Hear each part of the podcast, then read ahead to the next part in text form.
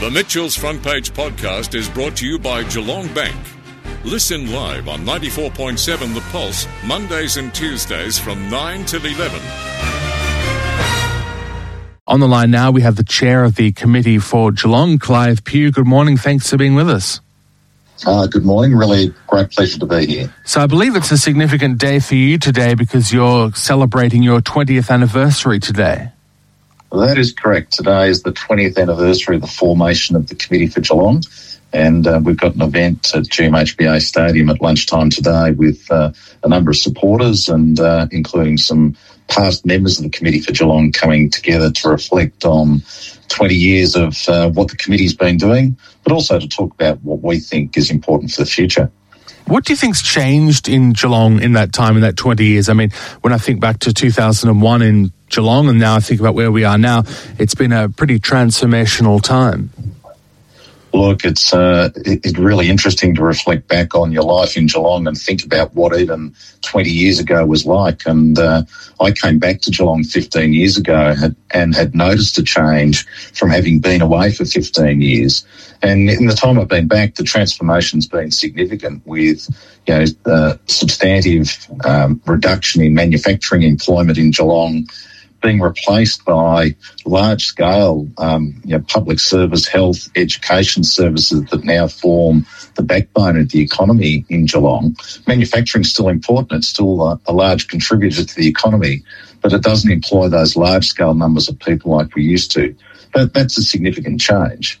Um, the most recent change, of course, is Geelong is one of the fastest growing regions in Australia and we're on track to uh, beat the projected population growth targets.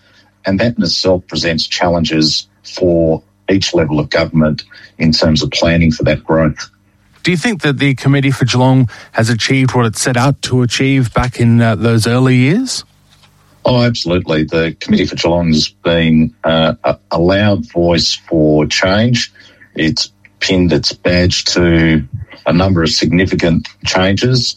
It's fought for things that haven't always come to fruition, but it's been proud to have a voice. And one of the things that the Committee for Geelong has always said is that it will be courageous in its advocacy for economic and social prosperity for Geelong. And that's still one of the uh, things that we abide by today as we look to the future. Um, it's about creating the best Geelong for all people, and that's something that we're very proud of. And I suppose that is an important part of uh, reflection as well as looking forward, isn't it? Not just thinking about what you've done, but I suppose what are the priorities that you would like to address over the next, say, decade or 20 years? Look, it's really important as population grows that you provide the infrastructure that supports that growth. Uh, integrated transport planning across Geelong is one of the significant things that we've been talking about this year and trying to look at uh, what a future of Geelong will look like it's really important that the city centre of Geelong continues to develop and be a place where people want to live and where people want to work and where people want to go and shop. And of course, we can't achieve all of those things collectively until we solve some of the infrastructure problems around getting people in and out of the city, whether that's through an integrated public transport network or try to solve the issue of private transportation into the city. And you have to take a long term view on that. You can't uh, just put a stopgap solution in place. You have to take a 20, 30, 40 year view as to what that planning needs to be. I think a lot of people would look at what the committee was talking about over the last week or so in the media and got a bit of publicity out of it, talking about uh, the need to reinvigorate the CBD. I mean, this has been a, a topic of discussion for a very long time in Geelong, but the plan to have people living in the CBD, I think, uh, makes a lot of sense. And I suppose the question would be, well, yeah, how do we actually then start to implement it? What do we need to do to actually make it happen? But uh, the idea itself seems to be quite a strong one. Look, it's a it's an interesting challenge to balance that growth of people living in a city with how do you provide work for people in a city. You know, one of the things we've we've started to see is a transformation of uh, large scale buildings, high density living in the city. That's happening already, and you've only got to look out of uh, look out of your window today and see you know four or five cranes on the skyline uh, with uh, increasing development happening in our city. Now, it's interesting as to what comes first, the development or the people or the services. You know, that's that's the issue for us is it's great to see this investment in building. We just need to go to the next step to create an atmosphere and uh, um, structure in the city that provides something for all people, and that's uh, that's an ongoing challenge. We still have too many parts of the city that are underdeveloped and with no seemingly no plans for development. That's a challenge for uh, all levels of government. It's also a challenge for private investors to think about and contribute to what the development of the city might look like. Now, I see you've also put out the Future Geelong publication. Talk to us about that. Well, the Future Geelong publication is a culmination of a piece of work that talks about what uh, the future may look like. It's very much based around a reflection of things uh, that are important to the Committee for Geelong. Uh, it talks about community, it talks about arts, it talks about uh, support for Aboriginal and Torres Strait Islander people through the Wadawurrung um, Collective. And we're really proud of being able to put out their thoughts and ideas for people. Um, it's contributed to by a number of organisations that are members of the Committee for Geelong, and some of those are really important stakeholders when we talk about development.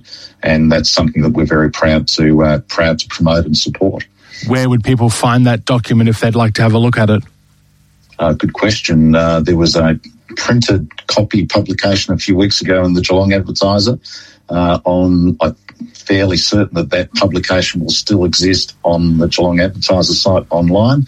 If not, you can go to the Committee for Geelong website and you'll be able to find a link to that document. Well, we've been talking to the Committee for Geelong every single month of the year, and this being the last month of the year gives us an opportunity to reflect. I mean, what a tough time it's been.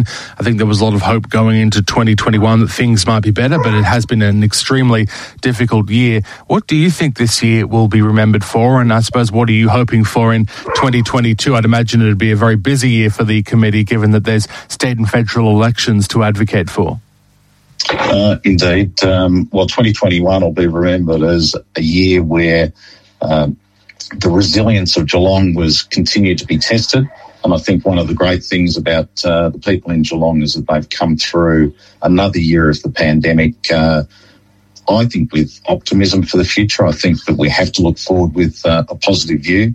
And you're you're absolutely right. Our strategic framework is aligned to the political cycle and we happen to have next year will be bookended by federal election first, state election second, and uh, our advocacy uh, has already started in terms of presenting to state and federal government uh, ministers and members of the opposition, and we'll continue to meet with those people in the new year to put forward a case for those things that we think are important for Geelong.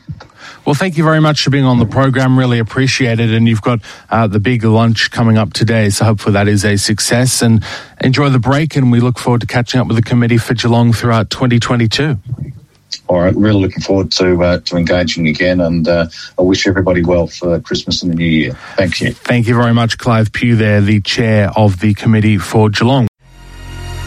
The Mitchell's Front Page podcast is brought to you by Geelong Bank. Listen live on 94.7 The Pulse, Mondays and Tuesdays from 9 till 11. Or search for Mitchell's Front Page on Facebook, Twitter, Instagram, or wherever you get your podcasts.